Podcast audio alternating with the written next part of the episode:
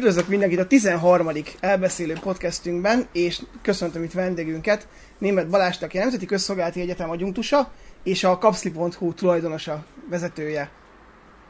Üdvözlet nektek! Szervusztok! És így a bemutatkozó rész előtt nekem lenne egy kérdésem, ami megosztó téma, hogyha egy történésznek azt mondom, hogy a hat történész, ezt sokan ilyen fosztóképzőként kezelik.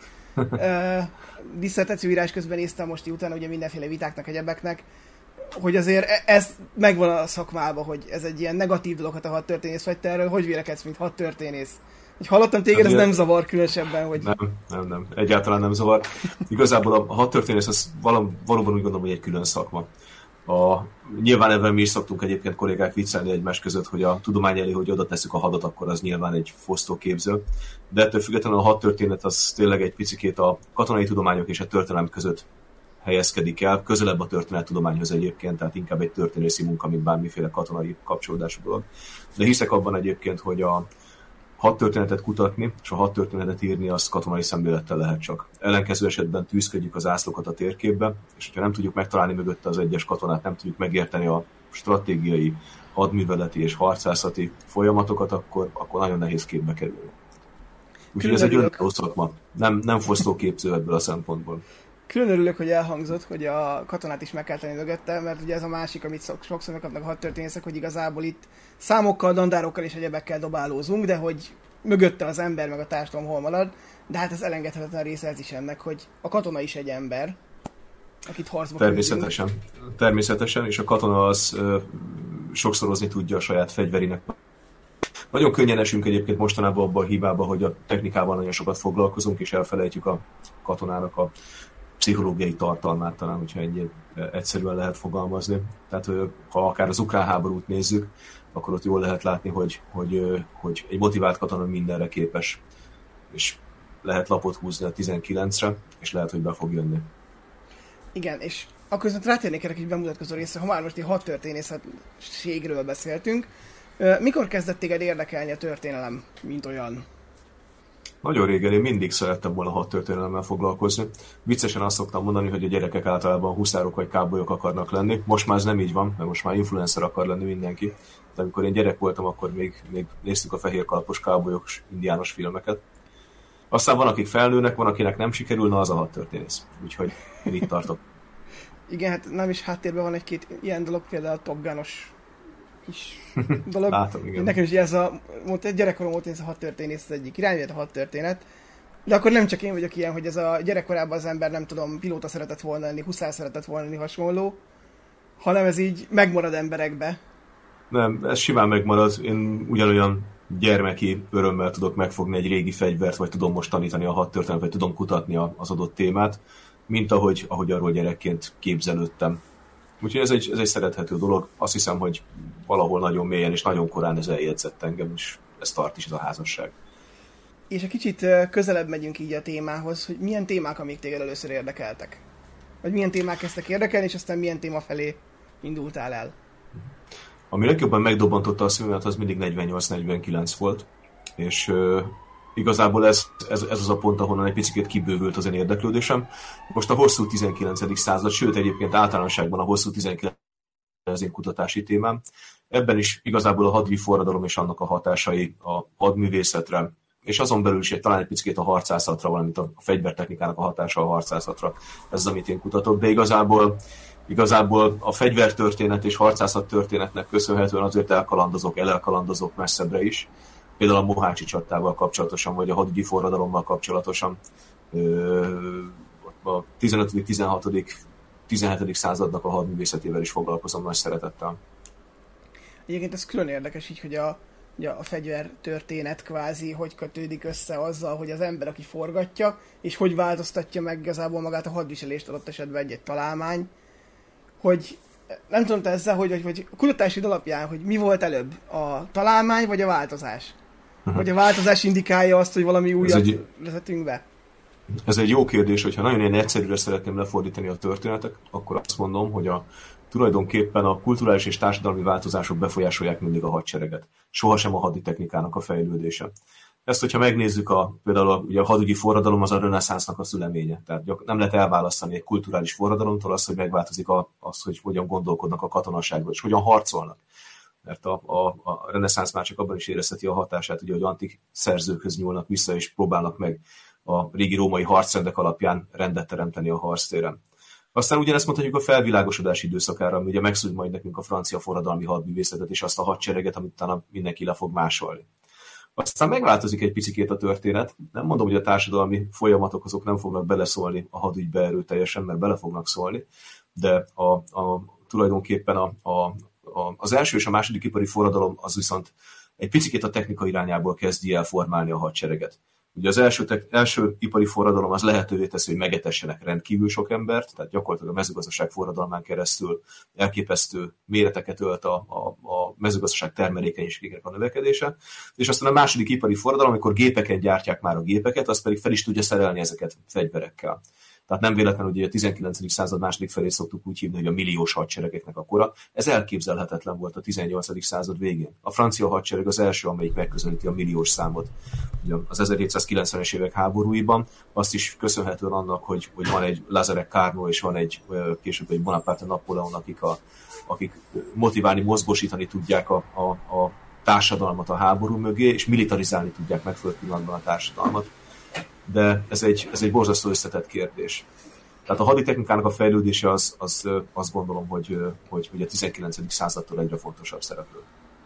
Kicsit visszatérve hozzád, hogy hol végezted egyetemi tanulmányidat, és aztán miből írtál szakdolgozatot, illetve egy később diszertációt? Történelem magyar szakom, és utána én nagyon hosszú időt töltöttem a versenyszférában. Én nem tanárként kezdtem el működni, hanem úgy döntöttem, hogy pénzt kell keresni ahhoz, hogy legyen egy biztos egzisztenciám, és utána visszamenjek majd tanítani. Azt tudtam, hogy vissza fogok menni tanítani. Aztán elvégeztem az akkor még Zrínyi Miklós Nemzetvédelmi Egyetemen, ami utána közben közszolgálati egyetemé vált a, a biztonság és védelempolitikai szakértői MSC szakot, és utána pár évvel pedig itt csináltam meg a PHD-met is, és mindig uh, harcászat történettel, fegyvertörténettel kapcsolatos uh, dolgozatokat készítettem. Azt hiszem, hogy az első dolgozatom azért hogy megmosolyogtató, hogy, ahogy a, a első, első diplomunkámat végigolvasom, az a, a Wehrmacht átalakításáról szólt 1942-43-ban.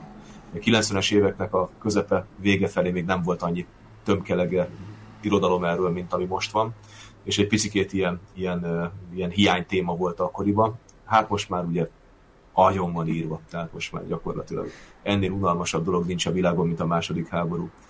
Aztán a, a, második diplomamunkámat azt 48-49-ből írtam, 48-49 tűzfegyveréhez könyvformában is megjelent, Csikány Tamás és Ötvös Péter szerzőtársaim hathatós támogatásával és szerzői kontribúciójával. A PHD-m az pedig tulajdonképpen a, a második ipari, tehát a második ipari forradalomnak a ö, gyalogsági harcászatával, illetve tűzfegyereivel foglalkozik, és ez koncentrál császári királyi hadserege, vagy mondjuk a monarchia, nagy, nagy szóval mondjuk az, hogy a monarchia hadseregére. De gyalogsági fegyverekkel foglalkozik főleg. És a másik ilyen szintén idézés alapbevezető kérdés, hogy kik voltak rád esetleg nagy hatással, akár középiskolában, később egyetemen? Hát is szerencsés ember vagyok, mert hogy a, akiket most barátomnak mondhatok történészek, és akik, akik azt gondolom, hogy a 19. századi hadtörténet tekintetében kikerülhetetlenek, ők, ők voltak ám hatással, tehát Csikány Tamás, Herman Robert, Kedves Gyulától sorolhatnám, még Katona Tamás. Ezek, ezek a személyek, ezek, ezek borzasztóan inspirálóak voltak, és nagy, nagy falat is egyébként hozzáteszem, mert a, a fiatal hadtörténészek, nem is vagyok fiatal egyébként, mert 76-ban születtem, de olyan messzinek érzem nagyon sokszor az ő tudásukat a, a, a mi nemzedékünktől, ami behozhatatlannak tűnik, de hát kapálózunk, kapálózunk, és próbálunk megmaradni, mint malac a jégen. De van még feladatunk. Ez szerencsére mindig van. Mindig van még lehetőség, és mindig lehet uh, új kutatásokat létrehozni, új eredményeket elérni. Viszont ha már ezt kicsit így kerülgettük az elején, akkor még egy ilyen bevezető kérdést feltennék, hogy Miért fontos a hat történelemmel foglalkozni? Hm. Hát, a, amikor elkezdek dolgozni egy, egy új osztályal, akkor mindig azzal szoktam kezdeni, hogy elmagyarázom, hogy miért vagyunk itt.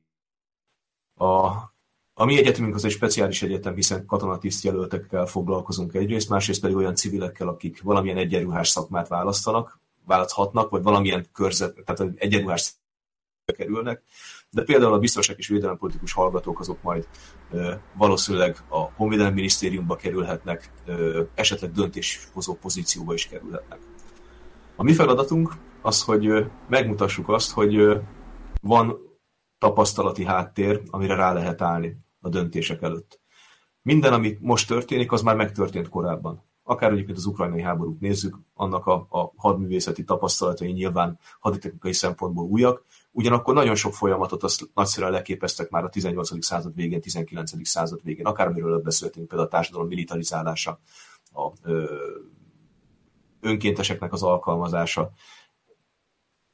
Tehát mi, mi, mi meg tudjuk azt mondani, hogy, vagy meg tudjuk mutatni a hallgatónak, hogy érdemes a döntés előtt visszanézni és gondolkodni, mert, mert, mert, mert más szabálykönyv nincsen, csak a történelem. Ez egyébként egy nagyon jó megfogalmazás. Nekem mindig erre a kérdésre Szuncének jut eszembe az idézte, hogy a háború az maga az élet és a megmaradás vagy a pusztulásnak a, az útja. Ősi kínai filozófia. Viszont ha már most ez is szóba került, akkor, és említetted a fegyvereket is, hogy kvázi fegyvertörténettel is foglalkoztál, fegyvertörténettel foglalkozol, akkor mikor kezdtek téged ezek érdekelni? Konkrétan a történelmi lőfegyverek. Mindig érdekeltek. Mindig. Tehát azt gondolom, hogy ahonnan már úgy nagyjából férfi embernek gondoltam magam, onnantól már pisztolyt akartam magamnak fabrikálni bármiből. Ha visszaemlékszem, hogy gyerekkoromban mikor kezdtem el a lövöldözést, azt hiszem, hogy rossz gyerekként nem adok ötleteket, hogy hogyan csináltunk Hilti patronhoz pisztolyt az építkezésekről lopott Hiltikhez de, de ez, úgy, ez úgy benne volt a pakliban. És igazából, igazából 1998-ban elindult a Magyar Előtöltő Fegyveres Lövészek Szövetsége, és aztán 2000-től legálisan lehetett Magyarországon lőni ilyen fegyverekkel, akkor én tudtam, hogy én mindig ezt kerestem igazából. Volt az, akkor a szövetségnek egy nagyszerű elnöke, akit Kádi Gábornak hívtak, hatalmas fehér szakála volt már akkor is, és emlékszem, hogy a a aplelőtéren vártam őt, mert telefonon megbeszéltem vele, hogy akkor elmegyek kipróbálni ezt a lövészeti változatot, és megérkezett a hatalmas fehér szakálú télapó, és én éreztem, hogy akkor ez csak karácsony lehet, és ez a karácsony azóta is tart. és egyébként ez különleges, ha megemlítetted, hogy miért lehet szerinted hasznos ezeket a fegyvereket kipróbálni történészként, és a másik, ami engem személy szerint kicsit jobban érdekel, mert a hasznosságával azért valószínűleg valamennyire azért tisztában vagyok, bár lehet, hogy is tudok újat tanulni. Mm milyen érzés egy ilyen fegyverrel lőni? Én modern fegyverrel lőttem, tehát modern vadászpuskával lőttem. Mennyire más, mint egy modern golyós fegyver? Nagyon más. Nagyon más. Ezt úgy tudnám összehasonlítani, hogy a pipázás és cigarettázás közötti mágikus különbség, és most nem szeretném propagálni senkinek, hogy kezdjen el dohányozni, de egy pipa mellé le kell ülni másfél órára, át kell gondolni, le kell nyugodni, ki kell kapcsolni egy picit a való világból, és ilyen az előtöltő fegyveres lövészet is. Ezt nem lehet gyorsan csinálni, nem lehet, nem lehet uh, instant módon élvezni. Az előtöltő fegyveres lövészet és az összes többi lövéssport között talán az a legnagyobb különbség, hogy hatalmas kultúra van mögötte. Tehát nem csak a technikát használjuk, nem csak lövünk a fegyverekkel, és egyébként ugyanolyan eredményeket lövünk, mint a modern fegyverekkel. Ugyanolyan világversenyeink vannak, ugyanolyan ö, nemzeti versenyeink vannak, hanem ö, rendkívül sokat foglalkozunk azzal, hogy annak idején kihasználta ezt a fegyvert, és hogyan használta. Ez olyan tudás, ami rém egyszerű volt régen. Annyira egyszerű volt, hogy nagyon sok összetevőt nem kellett leírni. Ezt ö, csak úgy lehet megfejteni, hogy természetesen ugye használjuk a primer forrásokat, de ezeket ki kell gyakorlati tapasztalattal is egészíteni. Na ez a kísérleti régészet tulajdonképpen amikor megfejtjük egy picit a gyakorlat útjáról azt, hogy hogyan használták a fegyvert, és valóban olyan jó volt esetleg, mint amit a szabályzat leírt róla, általában nem hozzáteszem, optimisták voltak mindig, és a kincstár optimizmus az rendkívül fontos volt a szabályzatíró szempontjából mindig is. És, és igazából, ha meg szeretnénk érteni egy, egy 19. századi konfliktust például, jó példa erre a, a, a PHD-ben a a 1866. évi június 27-i Trautenai ütközetet vizsgáltam, az osztrák-porosz háborúnak az egyik olyan, az egyetlen olyan összecsapása, amit a, a császári királyi hadsereg nyer meg. Itt a tizedik hadtest, a porosz első hadtest ellen egy ütközetet vív. Egy nagyon szép ütközet egyébként, mert mind a kettő részről szép mozdulatok vannak benne. Gyakorlatilag mindenki próbálja a legjavát ö, oda tenni az asztalra, amit tud és hát ott, ott Gablencnek kedvez, az osztrák hadtest parancsnokának kedvez a szerencse, és egyébként tudás szempontjából is ez a porosz kollégája fölött állt. És ez a trautanai ütközet, ez egy nagyon ö, ö, populáris téma, ugyanis rengeteg irodalom jelent meg róla, hiszen ez volt az egyetlen győztes ütközet, ebbe lehetett kapaszkodni. Töménytelen mennyiségi baromság van ezekben az irodalmakban amit nem lehet máshogy értelmezni, csak hogyha ismerem a fegyvernek a valódi hatékony lőtávolságát, ismerem annak a fegyvernek a pontosságát, a működési sajátosságait, és ezt rá tudom tenni a térképre.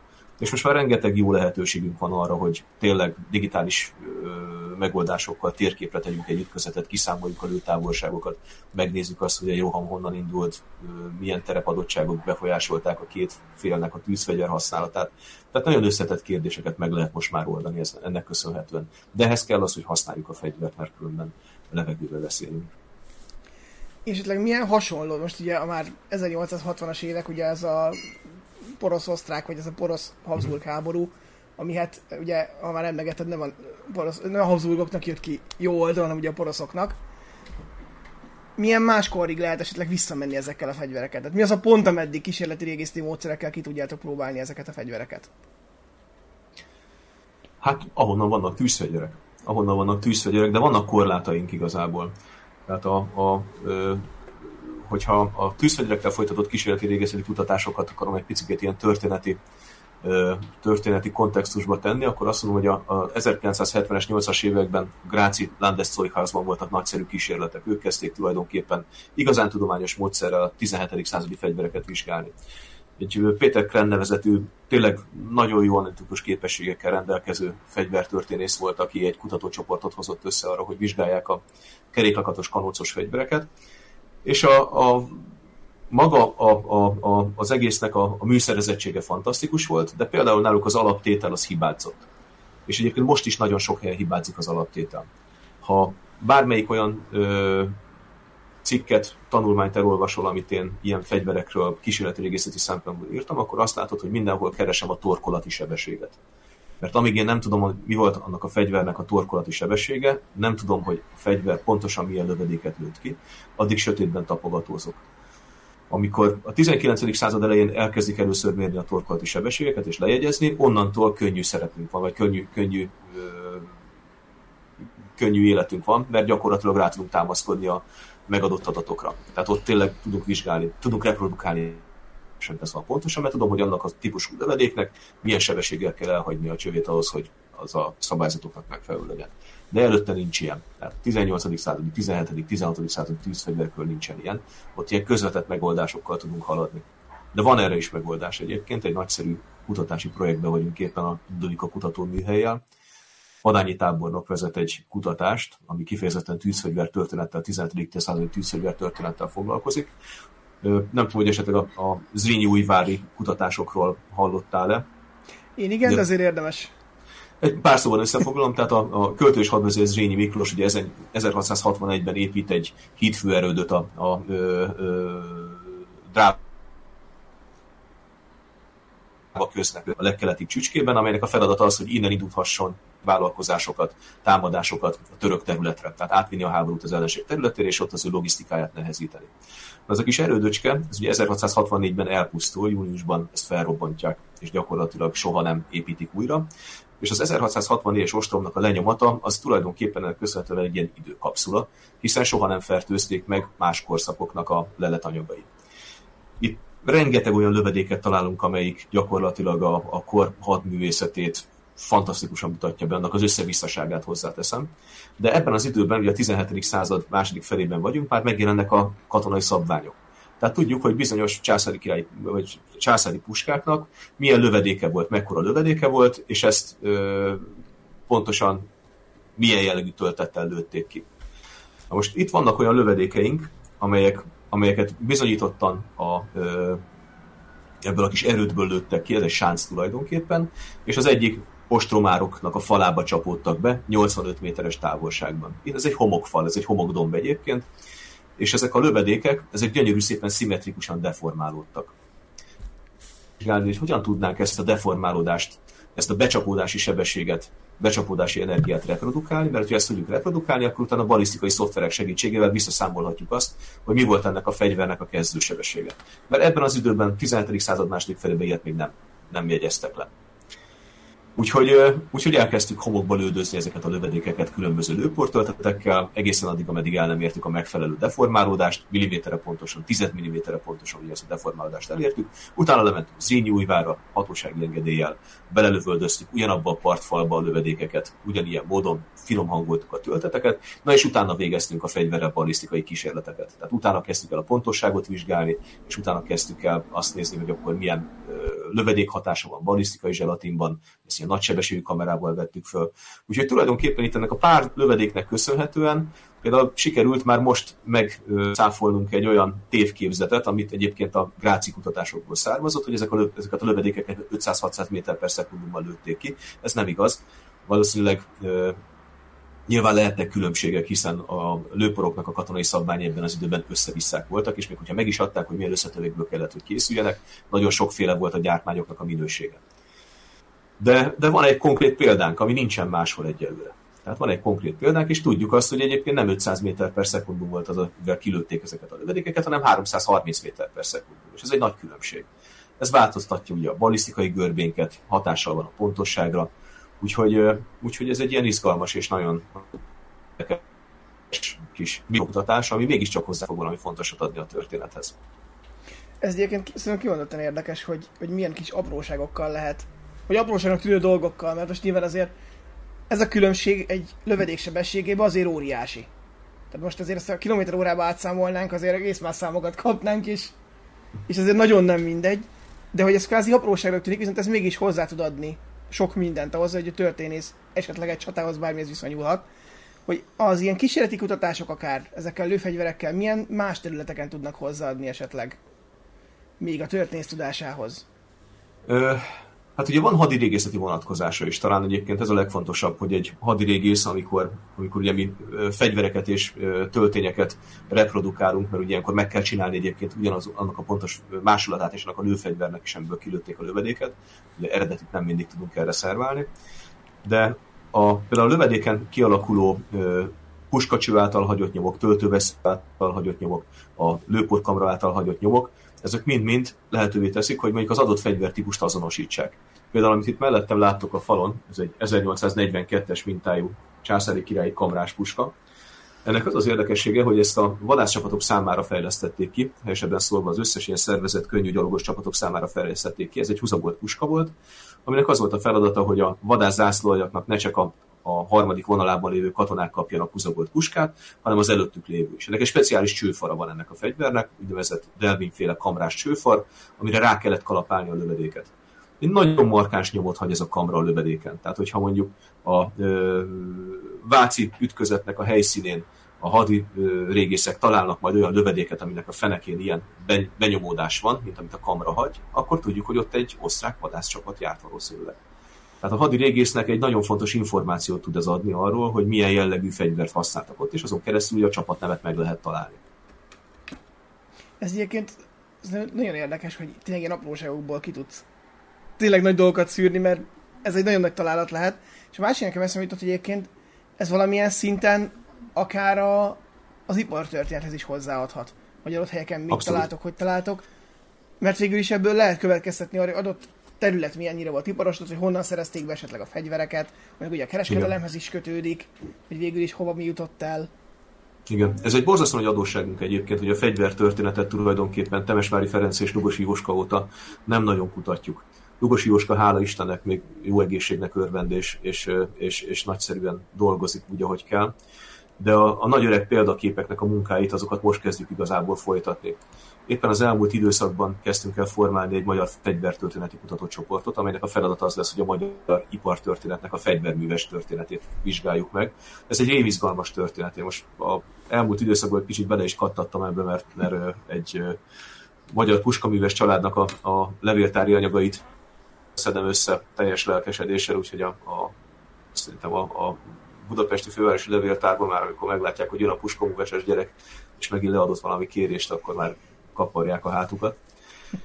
de hogy, hogy kimaradt egy nagyon fontos kutatás, és ez, ez egy nagyon izgalmas dolog, mert ugye a, magát a fegyverműves szakmát az két részre tudjuk osztani, vagy a fegyvergyártást két részre tudjuk osztani. Egyrészt ugye ott vannak a nagy gyárjellegű ö, intézmények, amelyek hadifegyvereket gyártottak. Hogyha ennek a történetét nézzük, akkor például van egy ö, levéltári forrásom, amelyik arról beszél, hogy akkor a 1805. évi háborúban Bécset kiürítik akkor a, a, az ott működő ö, hadipari vagy puskakészítő gépeket, azokat Magyarországra szállítjuk, és ezeknek a sorsát nem tudjuk, hogy ebben mi történik. Van egy sanda gyanúm, hogy valószínűleg bajára kerülhetett, hogy miért, azt ne kérdezd, de, de ez például egy, egyelőre egy nem kutatott része a történetnek, és még egyébként más forrást erre nem találtam, úgyhogy még én sem nagyon tudom ezt igazolni. Aztán 48-49-ben, amikor az első magyar országos fegyvergyár, amit ugye először Pesten hoznak létre a Hengermanon, utána pedig Nagyváradot telepítenek. Ez egy fantasztikus dolog, hiszen hadipuskát tudunk gyártani. De mellette van párhuzamosan egy puskaműves szakma, amit 1870-es évek elejéig agyonnyom a céhes rendszer. Tehát a magyar puskaművesek azok egyszerűen nem tudnak felfejlődni oda, hogy gyárat alapítsanak. Nincsen magyar privát puskagyár. Az első igazi dualizmus korában meg létrejövő gyár az a 70-es években a vendőpuska gyártására jön létre, de ez is a Steyer gyárnak a fiók üzeme lesz. Aztán a fék pedig természetesen csak, puska, csak katonai puskagyártással foglalkozik az első időszakban. Tehát nagyon izgalmas ezt vizsgálni például, hogy a magyar kisipari puskagyártás az miért nem tudott fellépni oda, ahova felléptek mondjuk a Lízsi, felléptek a, a, a, a ferlaki fegyverkészítők, vagy a, a kis tejeri fegyverkészítők is, vagy akár a, a német fegyverkészítők is. Hát Zul tele van olyan puskaművesekkel, akik hasonló méretű, minimál műhelyekkel kezdték el a történeteket, és hatalmas gyárán nőtték ki magukat. És ezt mi nem tudtuk megcsinálni. És ez egy nagyon-nagyon érdekes ipartörténeti kérdés egyébként, miért nem tudtuk megcsinálni. Számos oka van egyébként, és, és ez, ez egy nagyon-nagyon izgalmas része a történetnek. És egy másik, nekem eszembe jutott, hogy kicsit az a mitosz romboljunk, ez sok adásban volt már, de maradjunk akkor ennél a tematikánál, hogy szerintem sokan azt gondolják, hogy amikor megjelennek az első puskák, akkor tulajdonképpen az egy ilyen álló történet, semmi fejlődés nem történik, aztán majd egyszer, amikor a kanócos puskáról ugye átváltunk a kicsit modernebb verziójú, még mindig előtöltős puskákra, akkor az egy fejlődés, és majd lesz, amikor megjelenik ugye a hátultöltős puska, ami visz, amiből meg igazából mindenki azt hiszi, hogy az már rögtön ez a Bolt Action, a magyar ját, forgótolózáros puskák, mm. aminek ugye tár van benne, vagy hát egy tárat lehet valamilyen módon beletetni, és ez a modern forgótolózárral működik. Hogy azért ez a puska fejlődés, ez nem így néz ki. Nem, ez egy organikus fejlődési folyamat, és mindig valami kis apróság változik, mindig valami kis apróság fejlődik. Ugye gyakorlatilag a, a a puskáknak a fejlődése az azért nagy többségben elválaszt, vagy helyesebben szólva párhuzamosan történik, de külön történetként történik a harcászat fejlődésével. Ennek az az oka, hogy a fegyvereket nem csak a katonaság használja, hanem a vadászok is a önvédelemre is használják a 16. század elejétől. Ott vannak a területek, amelyek akár itt Magyarországon is a 16. század elejétől jelen vannak. Ezek mind-mind azért picit más, fej, más jellegű fegyverek és ez a fejlődési történet, ez egy nagyon szép fejlődési történet, és valószínűleg egyébként gyorsuló fejlődési történet. Tehát, hogyha mondjuk azt nézem, hogy a, a, ugye, mondjuk a kanócos lakatszerkezet az egészen a, a 15. század második felétől bírta egészen a 18. század elejéig, aztán a, a ezt váltó Kovács lakat szerkezet az, az, az ugye 1810-es, 20-as évekig volt egyeduralkodó, a csapantyús szerkezetnek már csak 30 év maradt, aztán következnek az egylövetű hátultöltő hadipuskák, ilyen Dreiser, Wendel, Wanzel, Chassepo, Martini Henry, Springfield Raptor, ezeknek megint csak 20 év marad, és utána már következnek az ismétlő puskák, és tulajdonképpen 1896-ban onnantól, hogy a, a, a franciák, vagy 1886-ban, amikor a franciák rendszeresítik az első füst nélkül lőporral működő ismétlő hátultöltő hadipuskát, akkor azt mondhatjuk, hogy megérkezünk oda, ahol most vagyunk. Utána a 80-as, 90-es években pedig megjelennek az öntöltő sorozatlövő rendszerek, köszönhetően a füst nélkül lőpornak a térnyerésével, és azóta ezt hegesztjük. Tehát, hogy az, az igazság, hogy, hogy érdekes, hogy gyorsul, gyorsul, gyorsul, és igazából az utolsó 130 évben pedig megállt. Tehát nem az, hogy lassult, hanem hogy megállt, mert ugye hegezgetjük ugyanazokat a fegyvereket, picikét más lőszert csinálunk, de igazából a 857-es Mauser töltényel máig vadászunk és máig célba lövünk. Ilyen a 3006-os, a 308-as, például az is már 60 éves történetre néz hátra. A 762x54-er géppuska tölténye, ugye a Magyar Honvédségnek máig a géppuska tölténye, hát mióta van velünk? 1890-es évektől. Tehát ez egy nagyon izgalmas kérdés. Tehát az, azt gondolom, hogy váltás előtt, amikor majd nem tudom, lézerfegyver, vagy plazmafegyver, vagy valamelyik játékból származó fegyver, és nevetünk rajta, de én valószínűleg tartom, hogy ez már létezik, csak még nem használják. Amikor majd a, a, az, hogy most egy lőporgázzal meghajtott vasdarabot, ólomdarabot, vagy bármiféle lövedékanyagot én balisztikai görbén odaküldök a célba, ez, ez úgy, ahogy van egy hagyományőrző tevékenységé fog válni, mert a, a lézerfegyver megoldja majd az összes ilyen problémát. Hát ha már fejlődés, most olvastam, hogy talán az amerikai hadseregnek ugye az új kézi fegyvere, az már nem az 5,56-os standard NATO kaliberrel fog működni, hanem egy 6,8 mm-es újabb köztes verzióval, de ugye ez is ugyanaz, mint mondasz, hogy egy más űrméretet pakolunk ugyanabban a működési alapelvbe. Igen. Hát ugyanaz a gáz visszavezetéses. Igen, a koncepció nem változik. Igen, tehát ugye a sorozatlövő öntöltő és ismétlő fegyvereken kívül nincsen azóta új koncepció, nem is nagyon tud lenni valószínűleg, lehet, hogy én nem vagyok kreatív eléggé, de én azt gondolom, hogy elérte a fejlesztési rendszer. Nyilván speciális felhasználásnál, mesterlövész fegyvereknél lehet növelni még a lőtávolságot, hatékony lőtávolságot, tehát lehet minden könnyebb lövedéket csinálni, minden nagyobb sebességgel el tudom küldeni, hogy razancos, lapos legyen a lőpálya, minél gyorsabban odaérni a célhez, de nincsen nagy varázslat, tehát hogy nincsen már tehát azt gondolom, hogy egy, egy biztos, hogy a mesterlövész fegyverek jelentős részét, vagy a mesterlövész katonáknak jelentős részét most már hatékonyabban lehet helyettesíteni egy drónnal. Talán. Hát ez, ez már egy ilyen nagyon messzire dolog, és ez már ilyen kicsit a konteó része, hogy éppen kinek milyen van, és mit milyen helyettesítenek. Viszont neked van egy oldalad, ami kvázi webshop és ilyen ismerterjesztő oldal, és Youtube-on is ez a Cap and Ball YouTube csatorna, ha valakit érdekel is. Érdemes egyébként rákattintani, én most szétnéztem az elmúlt pár hétben.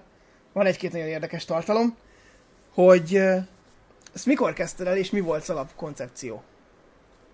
Hát nem volt semmilyen alapkoncepció igazából. 2010 környékén kezdtem el, és azt hiszem, hogy az első ilyen olyan videó, amit, amit így virális lett és felkaptak, az egy, az egy ilyen fegyvergyár látogatás volt, ahol tulajdonképpen egy, egy gyárnak a, a gyártás technológiát mutattuk be. Hát ugye az, abban dilettáns módon, ahogy egyébként körbe lehet járni, járni másfél alatt egy gyárat.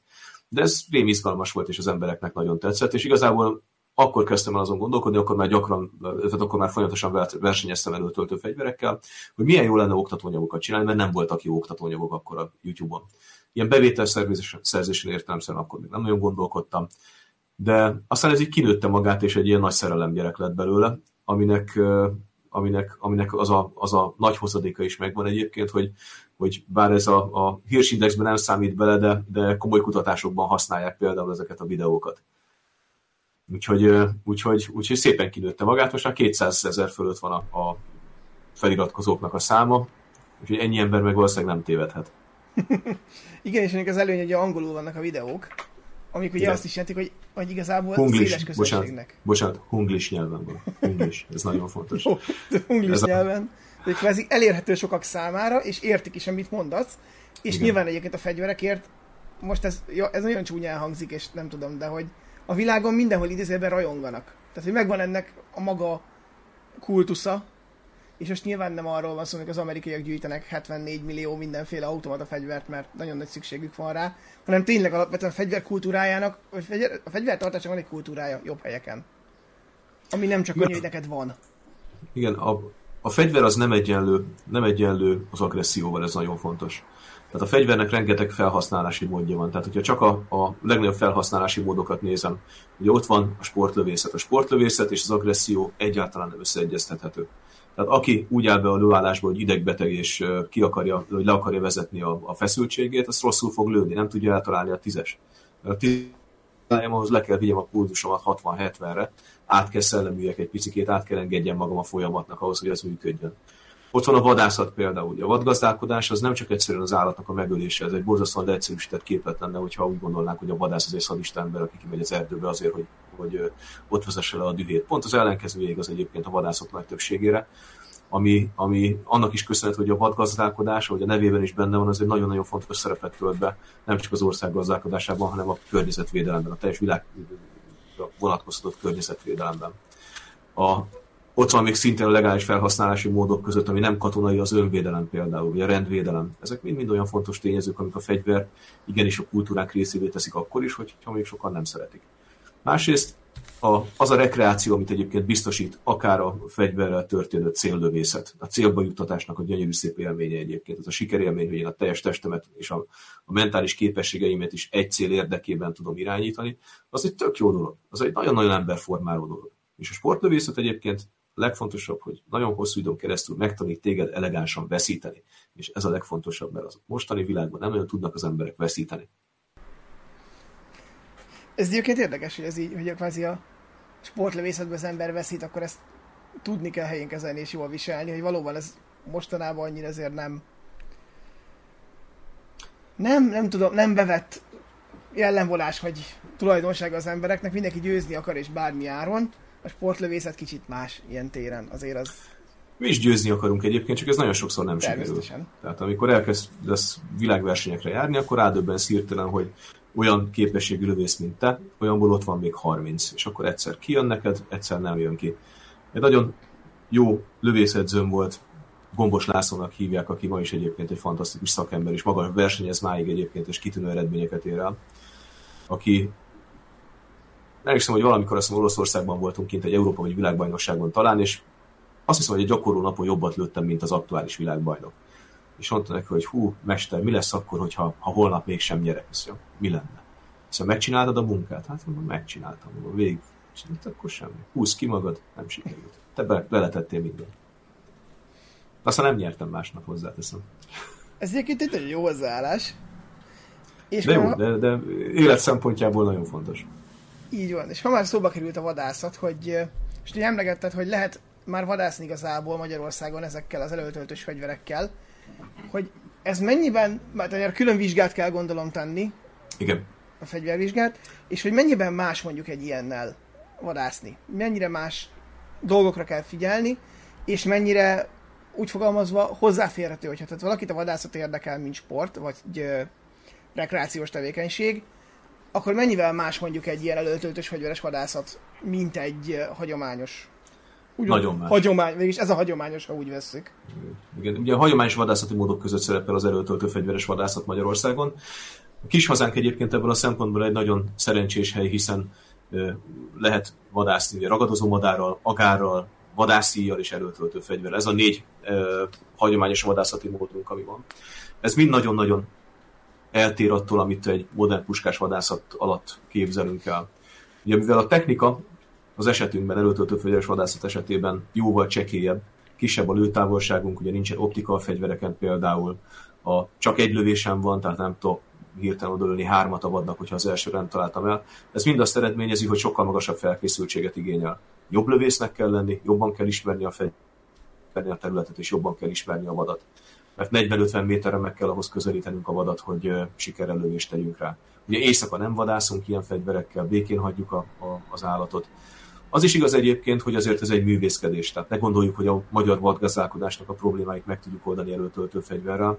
Magyarországon egyébként a nagyvadnak a bősége az elképesztő. Ezt remélem, hogy a, a vadgazdálkodáshoz valóban értő kollégáim nem hallják, de biztos vagyok benne, hogy kettő-háromszoros a, a vad létszám annak, amit, amit a terület szempontjából elfogadható lenne. Tehát ezt nem lehet előtöltő fegyverrel megoldani, az kellenek a modern puskás vadászok is de azt gondolom, hogy aki kipróbálja az előtöltő fegyveres vadászatot és azt a fajta hangulatot, amikor egy, egy friss hóban, hajnalban a vaddisznónak a nyomán megyünk a vackáig, egy egylövetű puskával, oh, most is kiráz a hidegtől, az jó. Tehát, hogy az, az nem olyan rossz. Azt ki lehet bírni, igen csak. Ez egészen más élményt is ad ezek szerint, mint mondjuk egy mod, úgymond modern vadászat. Más élmény, ugye 2013 óta vannak uh, ilyen előtöltő fegyveres kutatási vadászatok, aztán 2016-tól ezt már jogszerűen lehetett csinálni engedéllyel. És uh, nekem megadta az Isten, hogy nagyon sok olyan öreg vadászt vezethettem be az előtöltő fegyveres vadász életbe, akik már mindent meglőttek kétszer. Hát semmilyen kihívás nem volt neki már ebben a, a minden tele volt már trófeával, és meg tudta élni, egy nagyon-nagyon kedves vadász volt, akivel az első Dambikát sikerült, vagy Dambika vadászatára, előtöltős Dambika vadászatáról sikerült egy videófelvételt készítenem, és ő, ő egy, egy sok tíz éves vadászati élet után, vadászati tapasztalat után is úgy érezte, hogy mintha gyerek lenne megint, és most kezdené el az egészet. Tehát, hogy, hogy egy, az, az, hogy nagyobb a kihívás, egyáltalán nem biztos a siker, ez, ez egyszer megsokszorozza az élményt.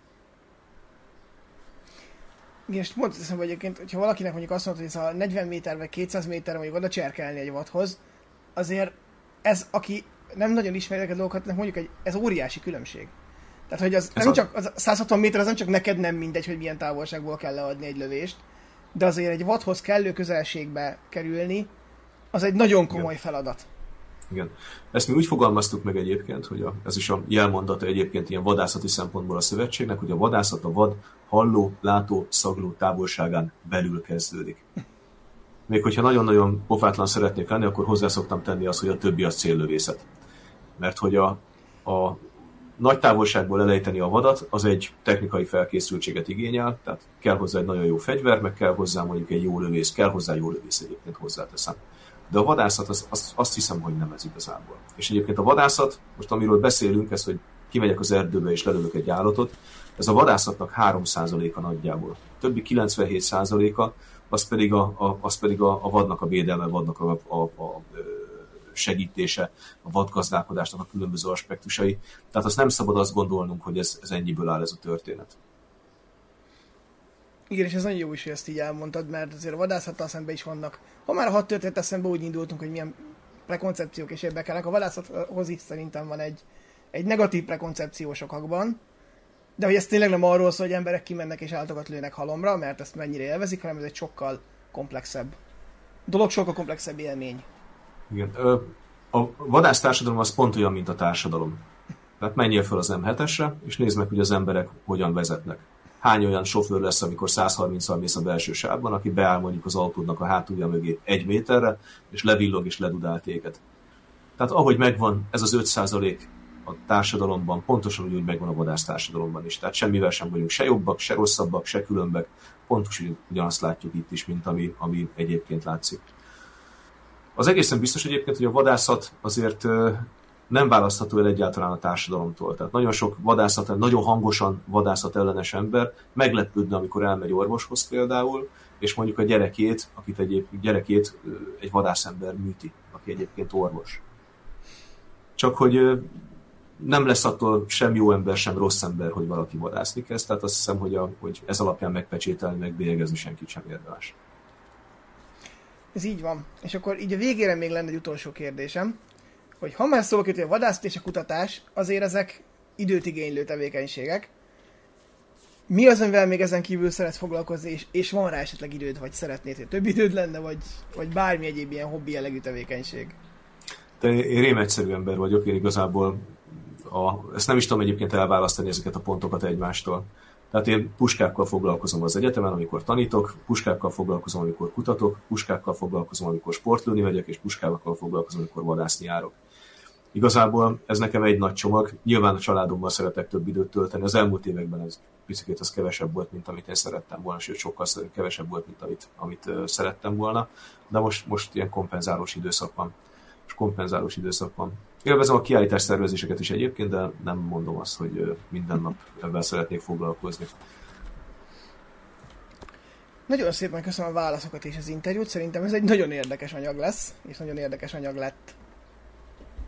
Köszönöm szépen is a lehetőséget, és remélem, hogy megteremtettem a kedvet a hat történelem iránt, és az erőltöltő fegyverek iránt is valamennyire. Köszönjük, hogy meghallgattatok az elbeszélőnek ezt az adását is, vagy megnéztétek a Youtube-on néztétek. Ha tetszett, akkor lájkoljátok és iratkozzatok fel a csatornán, hogy hasonló beszélgetésekkel találkozhatok még. Szívesen fogadjuk az ötleteiteket, hogy esetleg kivel gondoljátok, hogy érdemes volna beszélgetnünk, és meg tudjuk megvalósítani. Illetve az adásról is szívesen veszünk, hogy mi gondoltok, akár itt kommentbe, akár pedig a Facebook csoportunkban. Gyertek oda és beszélgetni, hogy, hogy kicsit közelebb kerüljünk ezekhez a témákhoz, és együtt tudjunk egy érdekes eszmecserét folytatni. Remélem találkozunk egy következő elbeszélőben, akár podcast, akár videóformában, addig pedig sziasztok!